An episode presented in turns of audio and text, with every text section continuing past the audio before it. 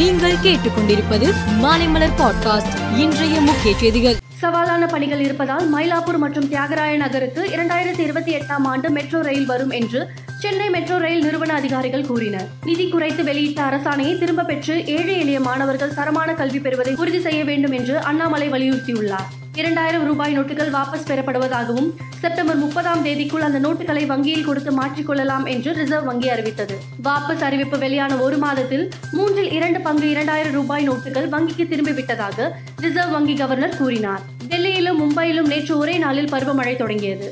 டெல்லியில் வழக்கமாக தொடங்கும் தேதிக்கு இரண்டு நாட்கள் முன்பாகவும் மும்பையில் இரண்டு வாரங்கள் தாமதமாகவும் தென்மேற்கு பருவமழை தொடங்கியுள்ளது. கடந்த ஆயிரத்தி தொள்ளாயிரத்தி அறுபத்தி ஓராம் ஆண்டு ஜூன் இருபத்தி ஓராம் தேதி இதே போன்று இரு நகரங்களிலும் ஒரே நாளில் பருவமழை தொடங்கியது. அறுபத்தி இரண்டு ஆண்டுகளுக்கு பிறகு முதல் முறையாக இந்த அதிசயம் மீண்டும் நிகழ்ந்துள்ளது என்று இந்திய வானிலை ஆராய்ச்சி துறையின் மூத்த விஞ்ஞானி டி எஸ் பாய் தெரிவித்தார். முப்பத்தி ஏழு ஆண்டுகளுக்கு முன்பு லட்சம் வாங்கிக் கொண்டு அரசு நிலத்தை தனியாருக்கு விற்றதாக நவாஸ் ஷெரீப்க்கு எதிராக தொடரப்பட்ட வழக்கு விசாரிக்கப்பட்டு வந்தது. இந்த வழக்கின் மீதான இறுதி விசாரணை நேற்று நடந்தது. அப்போது அரசியல்வாதிகள் மீதான வாழ்நாள் தடையை நீக்கும் வகையில் சமீபத்தில் கொண்டு வரப்பட்ட சட்ட திருத்தத்தை சுட்டிக்காட்டி இந்த வழக்கிலிருந்து நவாஸ் ஷெரீப்பை விடுதலை செய்து நீதிபதி உத்தரவிட்டார். வடமேற்கு சிரியாவில் கிளர்ச்சியாளர்கள் கட்டுப்பாட்டில் உள்ள இட்லிப் பகுதியில் இயங்கி வரும் காய்கறி சந்தையில் ரஷ்ய படையினர் அதிரடி வான்வெளி தாக்குதல் நடத்தினார்கள். ஜெட் விமானங்கள் மூலம் சரமாரியாக குண்டுகள் வீசப்பட்டன. இந்த திடீர் தாக்குதலில் காய்கறி சந்தைக்கு வந்த இரண்டு குழந்தைகள் உட்பட ஒன்பது பேர் பரிதாபமாக உயிரிழந்தனர்.